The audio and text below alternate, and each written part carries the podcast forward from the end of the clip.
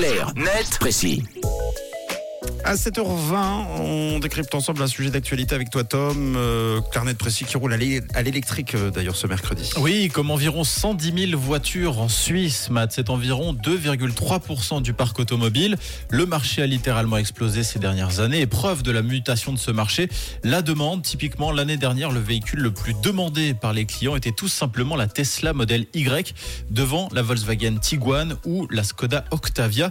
Mais si les infrastructures se développent de plus en plus autour de ces e-cars, il demeure plusieurs axes d'amélioration. Les panneaux d'affichage pour les prix des recharges en font partie. Oui, car si les automobilistes roulant à l'essence ou au diesel ont une idée du prix du carburant en passant devant une aire de service grâce au totem lumineux installé devant, il n'en est rien pour ceux qui roulent à l'électrique. Ouais, c'est vrai. Ils sont au courant à quel moment du prix du coup ? Eh bien, au moment de brancher leur véhicule pour le recharger. Donc, c'est un peu la loterie. Mmh. Le journal vingt-quatre heures nous parle par exemple des différences constatées avec les bornes de recharge rapide. En l'occurrence, cinquante kilowattheures qui permettent environ de réaliser entre deux cent cinquante et trois cents kilomètres, coûte trente-neuf francs vingt au Restoroute de la Côte ou de Lavaux, mais quarante et un francs soixante à celui de la Gruyère, quarante-deux francs soixante même au relais du Saint-Bernard et sur l'aire de service de Bavois.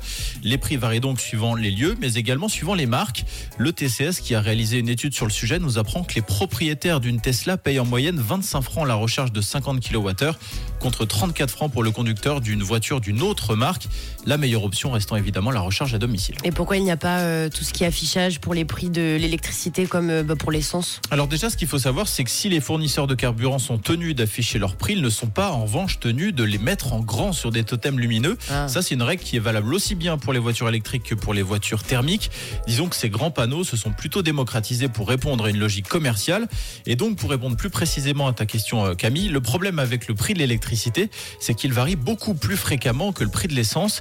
Dans le vingt-quatre heures, le porte-parole du T C S explique pour l'essence et le diesel, les prix changent en moyenne vingt-cinq à trente fois par année. Mais en ce qui concerne les recharges électriques, les tarifs aux bornes Tesla peuvent en plus changer entre le jour et la nuit selon la saison. Cela complique évidemment le travail des distributeurs.